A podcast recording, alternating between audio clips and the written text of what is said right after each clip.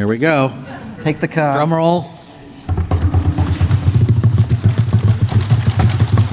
Boy, that's gonna be a long. One. Hello. Hey. Hi there. Woo.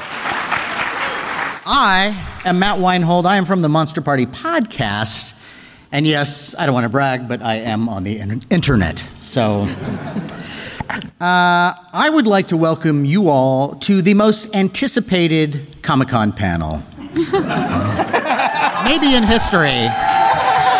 It's Lawyers on the 65th anniversary of Godzilla. Woohoo! All right. Now, this panel is brought to you by the Legal Geeks podcast, which is hosted by the great Josh Gilliland. Give him a round of applause, folks. The Legal Geeks is a podcast that looks at all the nerdy stuff that we love through the prism of the legal system. It's kind of like jury duty, but with more capes. Now, without any further delay, I would like to introduce our legal panel. Attorneys assemble. Please welcome to our panel U.S. Magistrate Judge Stacie Beckerman.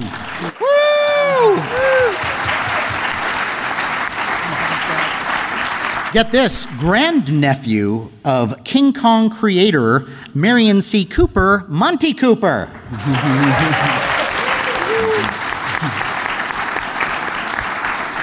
Deputy City Attorney for the City of San Diego, Kathy Steinman.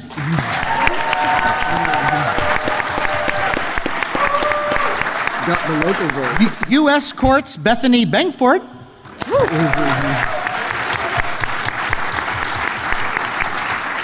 And the Legal Geeks own Joshua Gilliland. One more time.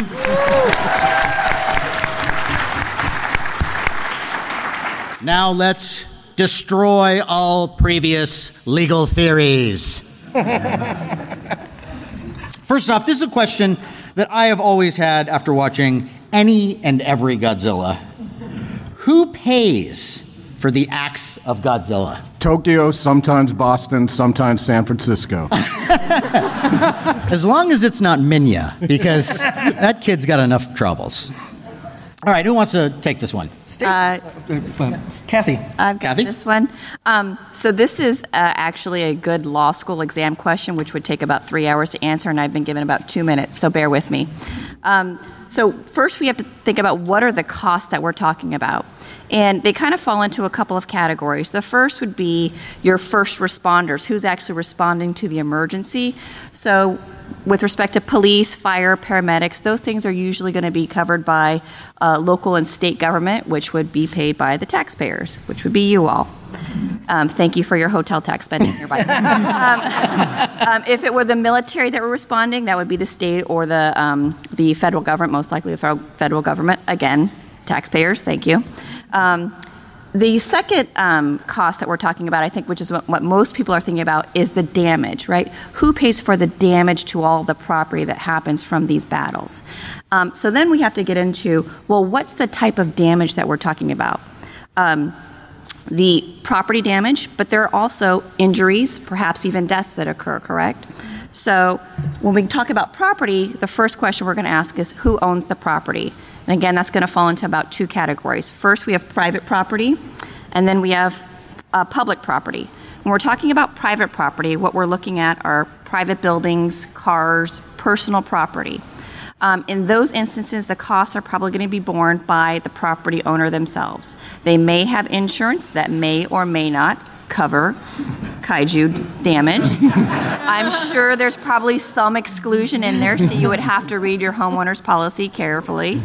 Um, uh, you know, another question would be, uh, what about FEMA? Um, the, if this is declared a natural dis- or a, a disaster or state of emergency, there might be federal funds available to assist um, those people to help rebuild.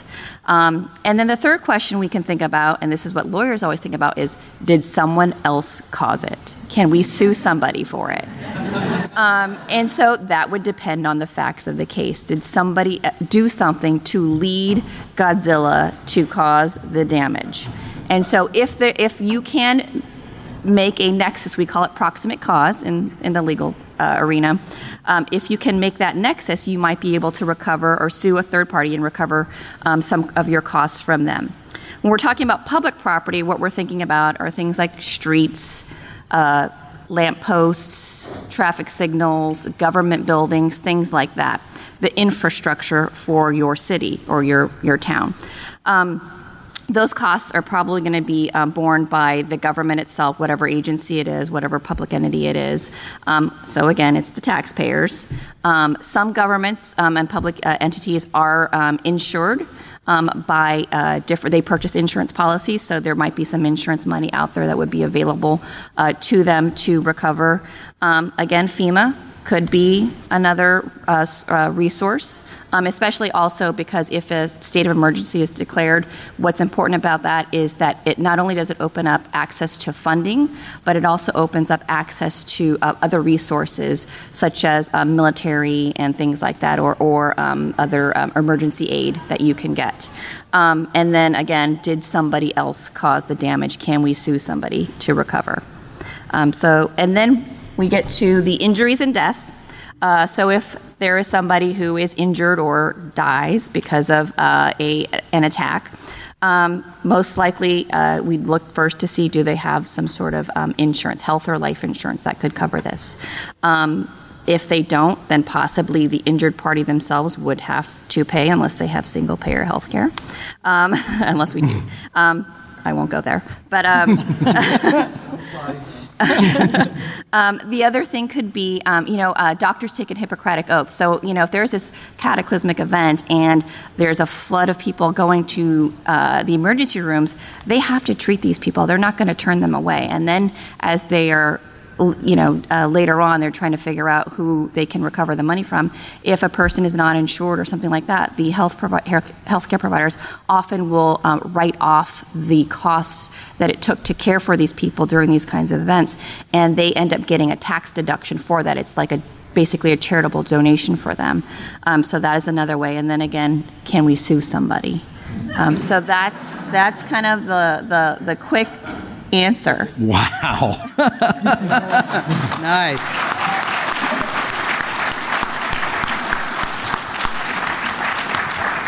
But I think we can all agree get Godzilla insurance, yes? Yes, yes. Okay, all right. Next up, you saw this device at work in the original 1954 Gojira and in the latest film Godzilla King of the Monsters. Tell us, Monte, is the oxygen destroyer a weapon of mass destruction? And why is everyone so mad at oxygen? All right. Take these one at a time, and I'll start with a point. If there's any proof that the panel is sympathetic to the Kong position is going to die in the next movie, they just gave me the biggest softball of all the legal questions. First of all, let me ask the audience it doesn't matter if you have a law degree. Does anybody here think the oxygen destroyer and think about the name of the thing is not a weapon of mass destruction? Oh, you are going on an FBI watch list immediately. He's got one in his hand. It is not a weapon of mass destruction. It's a, it's a weapon of area denial. It does uh. not destroy structures. Did you go to law school? a biological weapon doesn't destroy structures, and it's a weapon of mass destruction. now let's take a look at the law. So, Monte, walk us through the. All right. Okay. Save it for the back alley. Okay. All right this uh, the, the definition of a weapon of mass destruction it, it, actually in all fairness to the, the audience it, it actually is deliberately not in most countries a definition that has been defined by law because international law in the wake of World War II wanted to have maximum ability to define it by the circumstances. As you might guess, the fact that we had the bombing of Dresden, we had the atomic bomb, we had chemical warfare, All these were known in the 40s and the 50s, and there was a recognition that as science advanced, that we would have difficulty in always defining what is in fact a weapon that can kill a massive number of people. Um, in the wake of 9 11, a whole debate arose about whether or not weapons that were otherwise, or uh, devices that were otherwise benign, like planes, could be weapons of mass destruction, as they clearly could be in light of what happened in New York. As a result, the, one of the few countries that has actually attempted to define a weapon of mass destruction is, in fact, the United States. And if you look at the definition that exists in the criminal code, it's pretty benign, or I mean, I shouldn't say benign because whatever a ma- weapon of mass destruction is, it's not benign. uh, it, it's actually relatively, um, surprisingly, just a bomb can be a weapon of mass destruction. As if you think about it, depending on the context, a bomb can kill anywhere between one and thousands of people, depending on how it's manipulated. The oxygen destroyer was described by its original progenitor, Dr. Sakazawa, in the original Godzilla film as such a destructive device that if it were in, if it were exploded above ground, it would destroy Tokyo. Again, that is mass destruction. the, the, the, he, he, as a result, commits suicide to ensure the rest of the world does not get access to this device. That tells you how sincerely powerful it is intended to be by its progenitor. In the most recent movie, it creates a green mushroom cloud, usually a sign of a weapon of mass destruction. and, and I will cede this to the next topic in, it, in the 1990s movie again, Godzilla vs. Destoroyah, it creates an entirely new kaiju. If that isn't a weapon of mass destruction, nothing is. And, and with that, we go on to the next topic. Okay. Spoiler alert. In the 1995 film Godzilla vs. Destoroyah, the oxygen destroyer creates Destoroyah. Honestly, what can't that thing do? It's, it's, it's really a wonder. Bethany, what is the toxic tort liability for the creation of Destoroyah? Well, And why didn't they just name him Destroyer? Oh, because you don't say destroyer, you say destroyer, right? like that. I believe that's the correct Japanese pronunciation. Yes. Um, anyway, so uh, this is a very interesting question. So normally you use toxic, toxic torts for things like asbestos or Agent Orange or something where you're kind of directly exposed to a chemical substance. Whereas here you have the microoxygen that's gone into the soil and then has mutated these prehistoric crustaceans into this big giant kaiju named Destoroyah. and now that kaiju is going around and killing everybody. And so the question is is the person who released this chemical responsible for all the havoc that Destoroyah, this is gonna get old real fast, but um, caused? So there are typically four elements when you're talking about a toxic tort. Um, the first question is Is the substance dangerous? The substance we're talking about being microoxygen. Now, I initially thought this was a slam dunk, but man in the red shirt, uh, is there a counter argument to? All right. okay, everybody agrees uh, that microoxygen is dangerous. Yes. yes. All right. So the the second question is: Was the plaintiff, the person who's suing, exposed to the substance? Now, this is a little bit harder because technically the plaintiff has been exposed to something else that was exposed to the substance, right? So the plaintiff is not being exposed to microoxygen, they're being exposed to a giant kaiju monster. So I think most lawyers would try to argue that there is still this causal connection between microoxygen and then the injury to the plaintiff, right? But for the release of microoxygen, this person would not have been injured. This kaiju wouldn't have been created, and so there's a direct causal link that they would try to establish. Um, and that's the same sort of thing with did the substance cause harm to the plaintiff, right? You have the same types type of arguments. No, the substance did not directly cause harm to the plaintiff. The big giant monster did. Um, but then, you know, you try to establish that causal link there um, in order to sue somebody, because, you know, that's what we do. Um, and the final question being Did the person who is handling the microoxygen use the appropriate standard of care in their handling of the microoxygen, right? And this is an interesting question. I mean, as, as, we mentioned before, we had a scientist who was so adamant that this weapon should never ever be used, even if giant kaiju were all over the world, that he actually committed suicide in order to prevent the release of this technology everywhere. So he clearly had very strong feelings on the matter. but.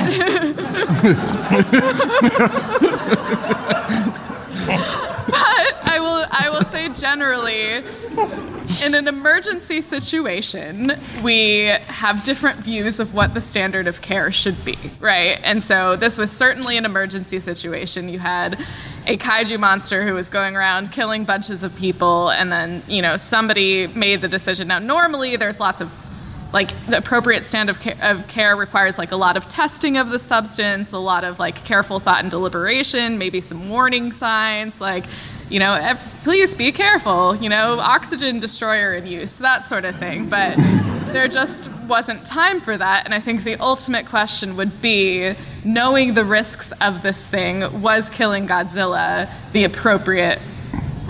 Was that the appropriate action there? And so I think this would be a very interesting case. So I would take it. I would take uh, Godzilla's side, though, probably.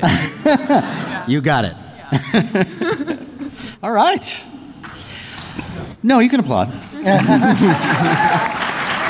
Absolutely.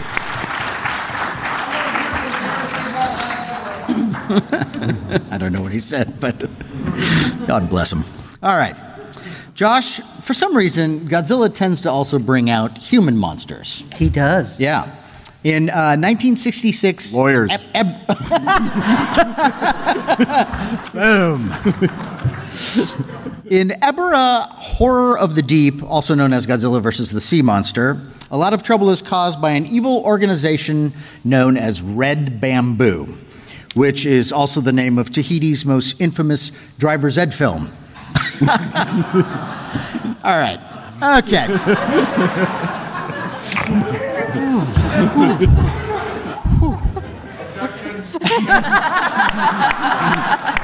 Yes, yes, it is. The question is what international laws did Red Bamboo violate? So many. So, Red Bamboo. Uh, and, and this Godzilla movie specifically is the time that Godzilla decided to make a Bond movie. And because you look at the sets where their Red Bamboo is making nuclear weapons to sell to other countries, it's like right out of a Bond movie. And which is why I asked Mark uh, over there to do this amazing artwork and go see his booth. Mark Tavares. Yes. So let's let's talk about international law and and like in King Kong Escapes, we don't quite know their exact status. Are they terrorist groups? Like, is this just a bunch of you know fascists who have an air force, or or are they funded by a government? And that answer is never answered, or questions never answered, because we never find out. And I don't know if that was because the writers just didn't want to address, hey, let's make Red China the bad guy. Like they don't they don't come out and say that, but we have red bamboo. We have a smashing eye patch with a design on it, and they control a sea monster, which whenever a boat goes by or ship or aircraft, this thing comes out of the water and smashes it. Well, that raises the issue of freedom of the seas. It's this right that all international, you know, all nations have to be able to go to sea. And if we have a monster that comes out of the water and you know, violates the freedom of the seas, that's one thing that they have done that's very, very bad, and we'd probably go bomb them. But there's something else that they've done. They are horrible human beings. Okay? They're enslaving people from infant island, you know, home of Mothra who's taking a nap, and they torture the people that they enslave. Throw in proliferation of nuclear weapons, and like these people are on nobody's Christmas card list because they are all very bad. So again, Godzilla plays Bond and smashes the terrorists, who are making nuclear weapons, who have enslaved people, and Mothra comes along and flies everyone away to safety because that's, that's how we roll in a Godzilla movie, which is a lot like uh, Never Say Never Again. You know, with again, the good guys are flown away after the boat with the fin that looks like it's out of a Bond movie is sunk. So it's, it's very funky, but I love it. I think that would have been a better movie, by the way, with Godzilla. Oh, absolutely. Never say never again? Yeah. okay. Judge Stacie Beckerman.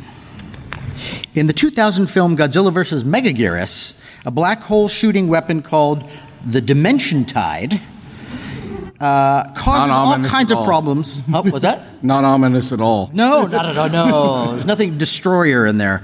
Uh, but it causes a lot of problems, and it also creates uh, Megaguirus.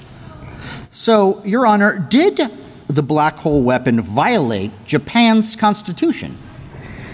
So the Dimension Tide actually was a satellite based weapon that was designed to shoot miniature black holes at people. Genius, right? Nothing wrong with that.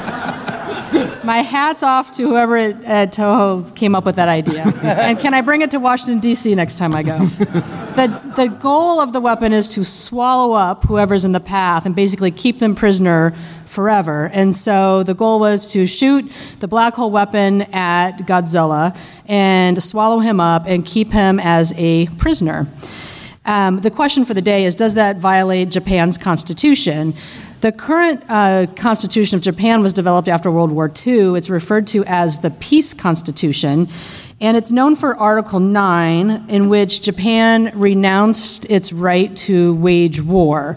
Um, in light of that goal, the Constitution forbids Japan from maintaining any land, sea, or air forces, and it bans anything that has, quote, war potential.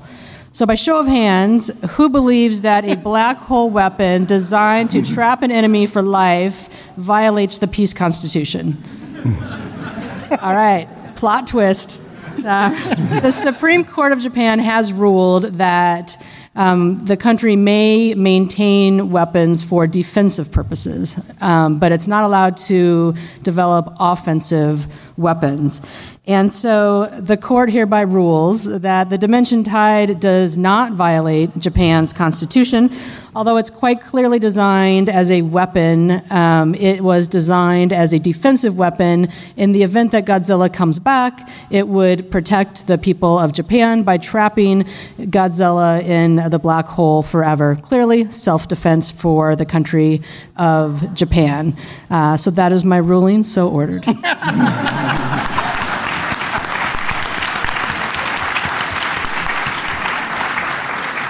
So can I, So be can I it. use that for the exclusives line?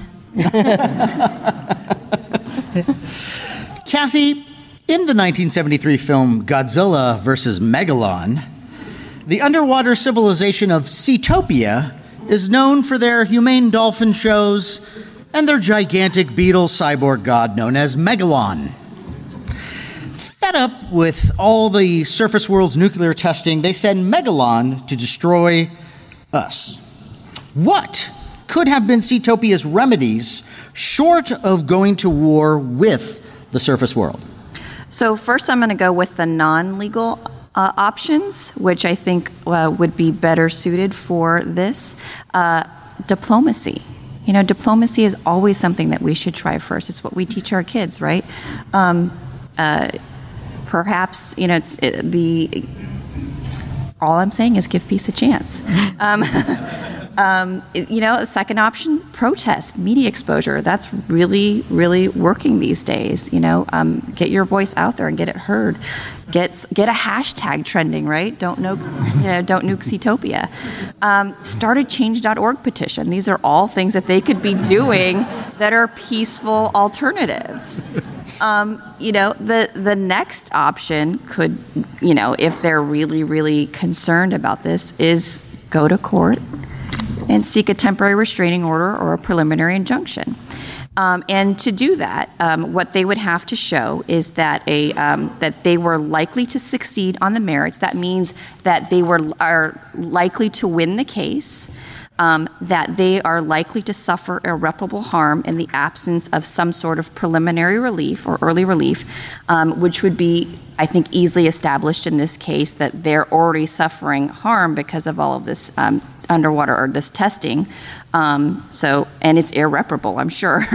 Um, then the uh, the next thing that they have to show, and these the next two kind of go together, that the balance of the equities tip in their favor, and that an injunction is in the public interest. I think they can clearly show that it would be better for them to have a preliminary injunction to stop this testing, and that it would be in the public interest not to decimate an entire another uh, species, country, um, whatever they. Um, however, whatever their jurisdiction is.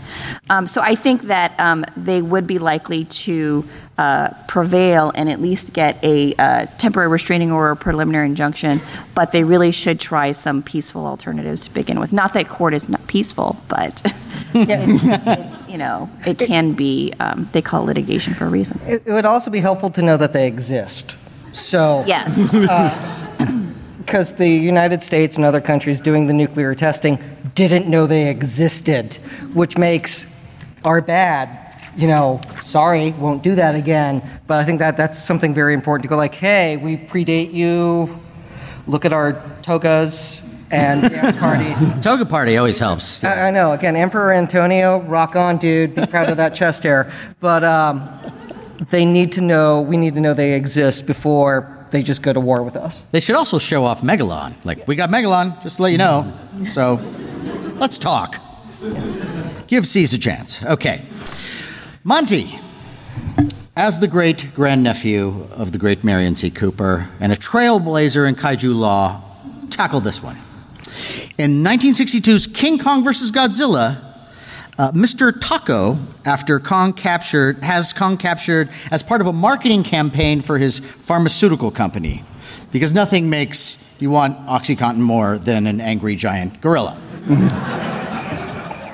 and now let's remember, Mr. Tako was ordered by the Japanese Coast Guard not to bring Kong into Japan. What is Mr. Tako's legal liability? Man, I thought the oxygen destroyer was a softball, but man, this one, this one takes the cake. Uh, what isn't Mr. Tako-san's liability?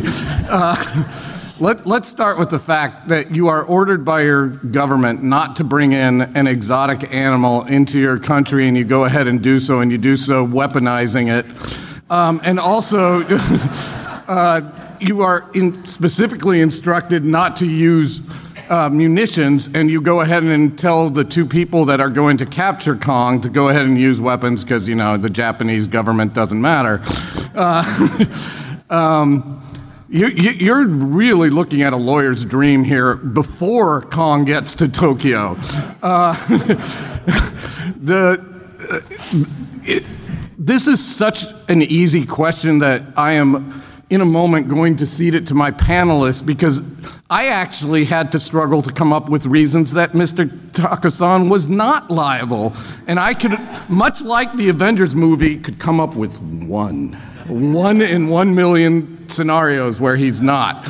But let me explain the many different ways that the law was violated, whether you look at it from a US or a Japanese standpoint one of the oldest principles in law, going back to the Romans, we're going pre medieval, is that importing an exotic animal is strict liability.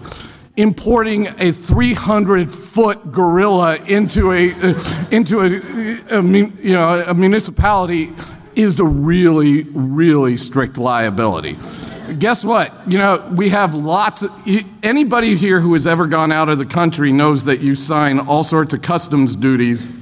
Japan has the same sort of restrictions. You do not get to bring in exotic biological agents, especially ones that can kill. Uh, and, and you are supposed to go through a whole series of inspections which of course in this case they put God's or they put King Kong to sleep and he wakes up right as he gets to the the uh, c- customs agents and then on top of everything else he aggravates an entirely different kaiju. Um, so I, I and on top of everything else, let's just go back to the real point. The- you know, this was supposed to be about a pharmaceutical marketing project. Bringing Kong in as something that's good for the country is really false advertising if it's not anything else. So I am putting this out to my panel because I have one theory and I will come back to it, but I can't even come up with ideas how he's not liable. Nope. Uh, let's go with the judge. Let's go with the judge. Um, Self defense.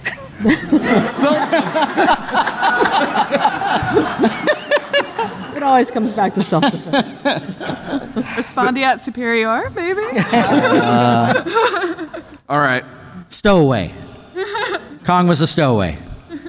Oh, we have a we have a candidate. He's doing it for money. I mean, all right. It, it's not a bad. My theory is, if any of you have seen the movie, Kong and and uh, Godzilla do play a rudimentary game of baseball in which Kong shows that he's actually a very good switch hitter, and Kong, or I mean, uh, Godzilla shows he's a very good switch hitter, and Kong shows he's a lousy pitcher. Um, so I, my theory is the best defense is that Kong and Godzilla were both invited sports figures, and, and have immunity. On, on top of that, I point out that in the most recent film, Godzilla wastes uh, Fenway Park, showing that he is actually a candidate for the Yankees. So, Yeah. Oh, no, you didn't. Wow. All right. oh, oh yeah, one last thing. I, I, I've been asked to point out because of my relationship that one thing that shows you that Godzilla also feels sorry for the Kong side of the family is that he wastes San Francisco, as you all know. He leaves four buildings intact. And it shows you how much respect he has for lawyers because my law firm is one of those four buildings. That is Embarcadero.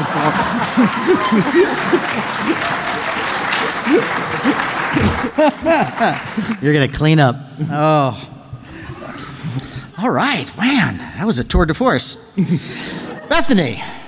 In 1968's Kaiju Palooza film Destroy All Monsters, the all female alien race known as the Kilaaks take control of the Earth's monsters as well as the mind of Dr. Kyoko Yamamabe.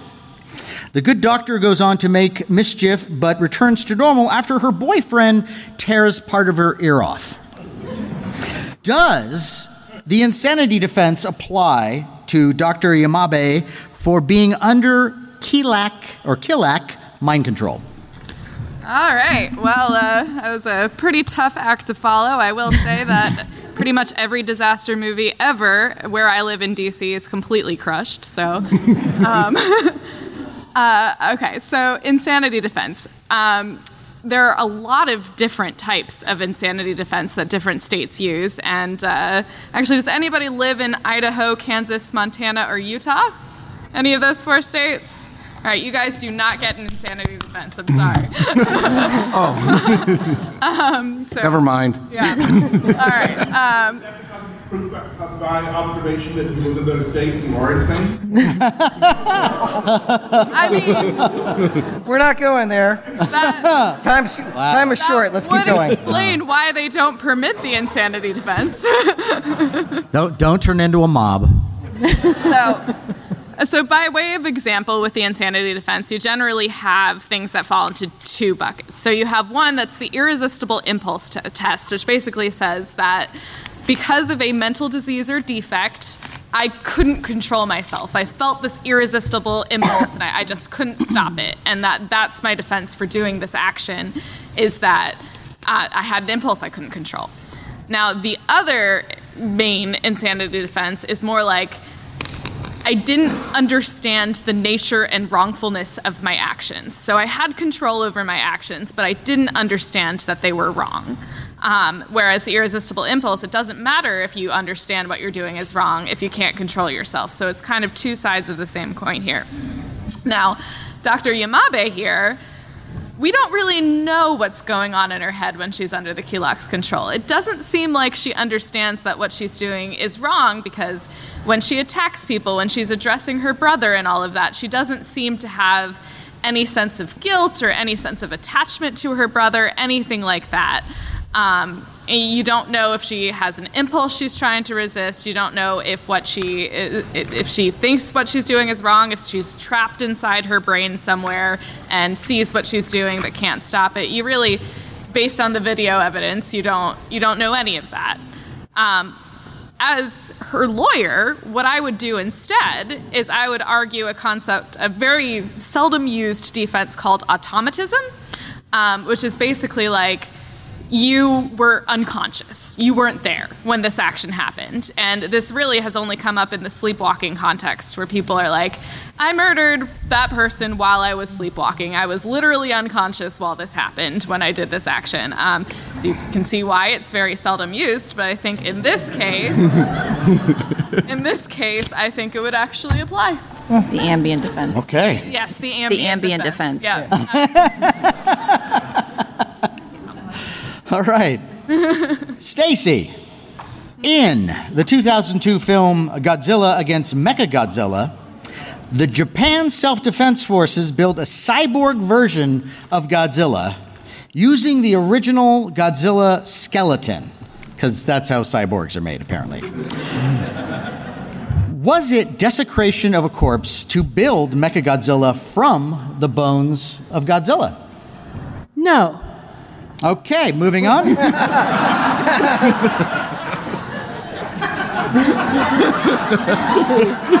Questions? No, no, no, no. Ca- California law and most states um, have these corpse desecration statutes. They only apply to humans. So they only apply, you can't mess with human remains, you can't dig them up, you can't make arts and crafts out of human bones. Um, but they don't apply to Godzilla. As much as we may love him and believe him to be human like, and he might be smarter than many humans we know, the corpse desecration statutes do not apply. But let's dig a little bit deeper. Can you do whatever you want to with animal bones you find at the side of the road or at the bottom of an ocean, which is what happened in Mechagodzilla? And there's a couple of laws that apply. One is there's a bunch of laws that apply with what you can do with your pet animal corpses when they die. So if you have a pet dog or a pet lizard, you can sometimes bury those in your backyard, you sometimes can't. There's laws about that. There's also the Endangered Species Act, which would prohibit the taking of any part of an endangered or threatened species, including its bones, if it's listed on uh, the Endangered Species Act list. Right now, Godzillasaurus is not listed, or for the true nerds in the room, uh, basal theropods are not listed on the list. so um, Godzilla's bones are not protected under the Endangered Species Act. There's also laws about what you can do with roadkill that you find at the side of a road or at the bottom of an ocean. Know that under current California law, you cannot collect roadkill at the side of the road and take it home for dinner. But there is a, a bill pending right now in the California legislature that would allow you to, uh, if you kill it, you may grill it. So keep. Keep an eye out for that. It's already legal in Oregon where I live. So King Kong. Um, but of course, we don't want to eat the meat off of Godzilla's bones. We want to take those bones and transplant them into a killer cyborg biorobot. That triggers a whole other set of laws about xenotransplantation, of taking a part of one species and putting it into another species, such as a pig heart valve into a human. The FDA regulates that. Right now, it's allowed, but you have to be careful because in the movie, the Mechagodzilla who had the original Godzilla's bones actually remembered the humans killing the original Godzilla and then went on a rampage. So the bones always remember. So, in sum, there is really no law that restricts you from using Godzilla's bones. So, have at it and long live the king. Woo! All right. Okay, Kathy and Monte, one of my favorite films uh, that feature Godzilla is Godzilla versus Hedorah or Godzilla versus the Smog Monster. And as you all know, uh, Hedorah is a creature that's a blend of uh, a- alien meteorite affected pollution and created this creature. And if you watch this movie, by the way, and don't come away singing Save the Earth, then something inside you has died.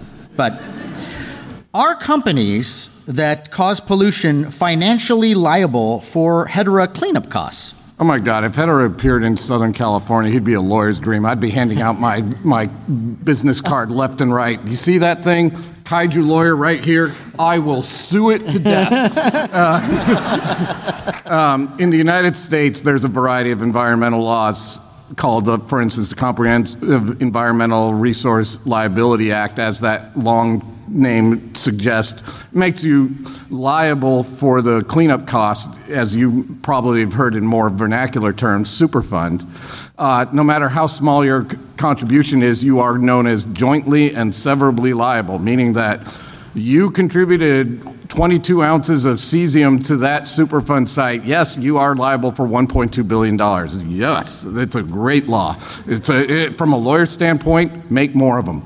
Um, there's also a variety of other environmental laws, for instance, called the Resource Conservation Liability Act and, and others, RCRA. Um, in the United States, there'd be no question. There'd be absolutely no question to be liable. In Japan, it becomes a little, little more vague, and I will conclude this very quickly. But to say that yeah, the Japanese law isn't as uh, uh, absolute in terms of strict liability as the United States. However, as any advanced uh, country with concerns about environmentalism, you might suspect they do have the same sort of liability in, um, requirements in place, and including some, for instance, for bad smells, which, you know, you take a look at the smog monster, that's pretty obvious. The same with Godzilla, actually. But, uh, um, but the answer is an unequivocal yes. All right. Um, so the other question in this is, uh, what what about being um, compensated for your exposure to these uh, chemical um, uh, things? So what I'm going to do is I'm going to actually analogize to a uh, ongoing lawsuit that is occurring. Does anyone remember the uh, uh, earthquake that happened in Japan in 2011, and then what uh, the um, Fukushima reactor leaked, and uh, the U.S. had military ships that were in the area. They sent um, several ships, including the USS Reagan, which was based out of San Diego at the time. Uh, to provide aid. And um, uh, several months and continuing, a lot of those sailors actually have um, come down with a lot of radiation related illnesses. Several of them have passed away. Uh, they sued the uh, Tokyo Electric Power Company, which was the company that owns that reactor, in federal court in this uh, in San Diego, um, and they also sued General Electric. Um, the uh, in March of this year, that case was actually dismissed because what is important is uh, where did the um, exposure, where did the accident occur? And this occurred in Japan. And so the court had to weigh whether or not um, California law should apply or Japanese law should apply. And the court, in its decision in this past March, said, well, they, both jurisdictions have a strong interest in their laws applying, but Japan had a stronger uh, interest because that's where the incident occurred, and so the plaintiffs should be suing in Japan and um, seek their remedies under Japanese law. That case actually has been appealed to the Ninth Circuit. It's ongoing, so we will see what happens there. But really, what's important is is where did this happen, and those laws should apply. All right. So now it's time for the lightning round. Uh, Judge Beckerman, is Dr. Emma Russell guilty of child endangerment? If you've seen the movie, I know what you're thinking. Of course, Emma Russell is guilty of child endangerment. She allowed eco terrorists to kidnap her and her 12 year old daughter, Madison. She intentionally awakened, awakened King uh, Ghidorah, who goes on a killing spree, et cetera, et cetera. The list is up there. I'm a former federal prosecutor. I would take that case. It seems like an easy win, but give me 30 seconds to try to convince you otherwise. I'm going to do my quick 30 second impression of a criminal defense lawyer. So, doodle doo, doodle doo. Ladies and gentlemen of the jury, the San Francisco District Attorney has filed 65 charges of child endangerment against my client, Dr. Emma Russell. But my client is not some three headed monster. and I would like you to return a verdict of not guilty for at least three reasons. First, the alleged crimes occurred in monarch outposts in China, Antarctica, a Mexican volcano, and Fenway's Green Monster. This court does not have jurisdiction. The crimes did not occur in California, and the case must be dismissed immediately. Second, I think we all agree that the children are our future, and as parents, Nice. we are stewards of the earth so that we may save it from sure climactic change for our children. For the children. When Alan Jonah was looking for people to help him save the earth, guess who stepped up? Dr. Emma Russell. Not because she's a bad person on a delusional killing frenzy, but because she loves her daughter. It's for the children. Say it with me, everybody. For the children.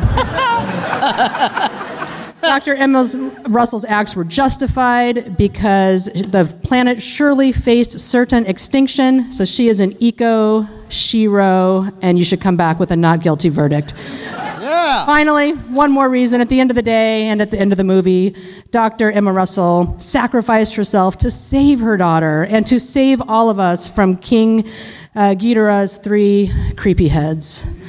so you can't prosecute her, Mr. District Attorney, because she's dead. there are monsters among us, ladies and gentlemen. Dr. Emma Russell is not one of them. You must return a verdict of not guilty. The defense rests. Nice. All right. Motion Okay. denied. Go to jail. Go straight to jail. All right, Kathy. Would San Francisco have been condemned after the events hap- that happened in Godzilla 2014? Uh, Duh. Who doesn't have cancer, right? I mean, like, Um, yes, it probably would be. And um, there are a couple of laws that would allow them to do that. And um, under the federal law, they, it would be the Fifth and the Fourteenth Amendment. We call it the Takings Clause. All of those who are the lawyers in the room, you remember that from property.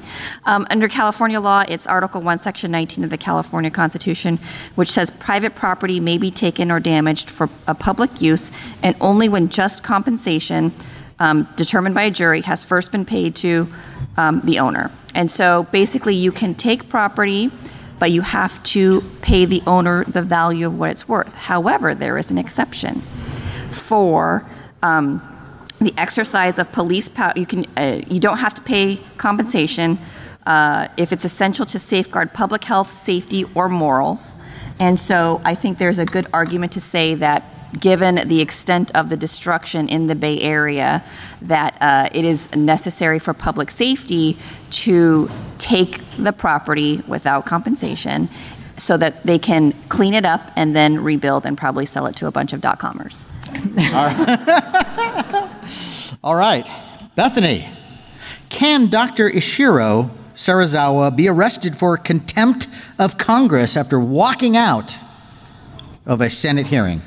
Well, this is a very interesting question and kind of topical given uh, recent news events. But uh, in the movie, uh, Dr. Serizawa is in a Senate hearing. The Senate hearing is about whether the U.S. military should take control of Monarch. And uh, an emergency happens, and he kind of stands up and walks out, and all the senators are like, wait, you can't do that. Um, so the question is, can he? Um, well, the first thing is, it's not entirely clear what kind of structure Monarch actually is, eh, whether it's a paramilitary organization, whether it's kind of an international NGO. They've got a lot of outposts in foreign countries, whether it's some sort of alliance like NATO.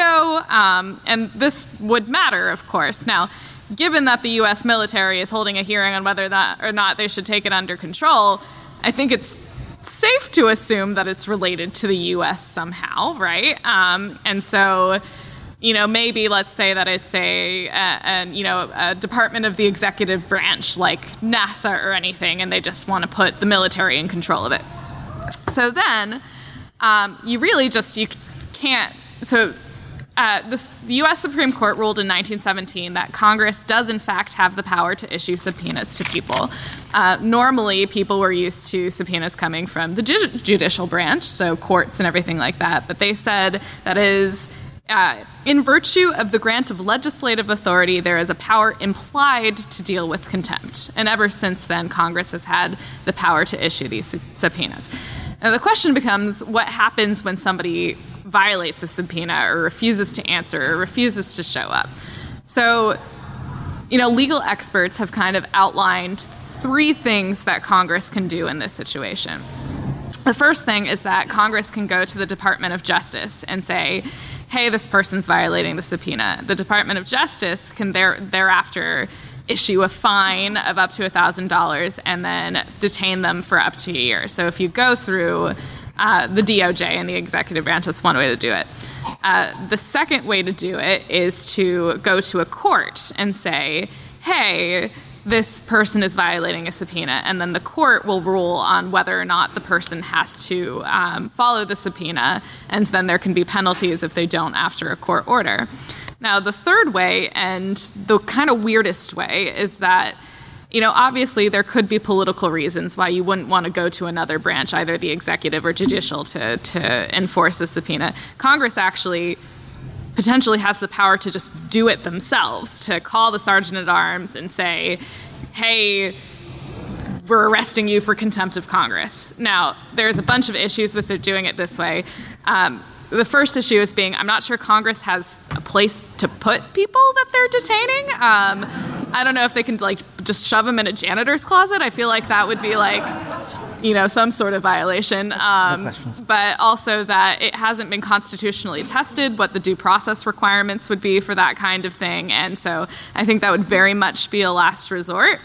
Um, the other thing about it be, potentially being uh, an executive agency is that they could then um, declare that they have executive privilege as the reason for not following the subpoenas the, the subpoena. So essentially, what executive privilege says is that you know there is a compelling reason why answering these questions would interfere with my duties as an executive. Um, so they could say, you know, this is these are very strong national security concerns, which, by the way, are the only reasons it, like invoking executive privilege ever works is if you like claim national security.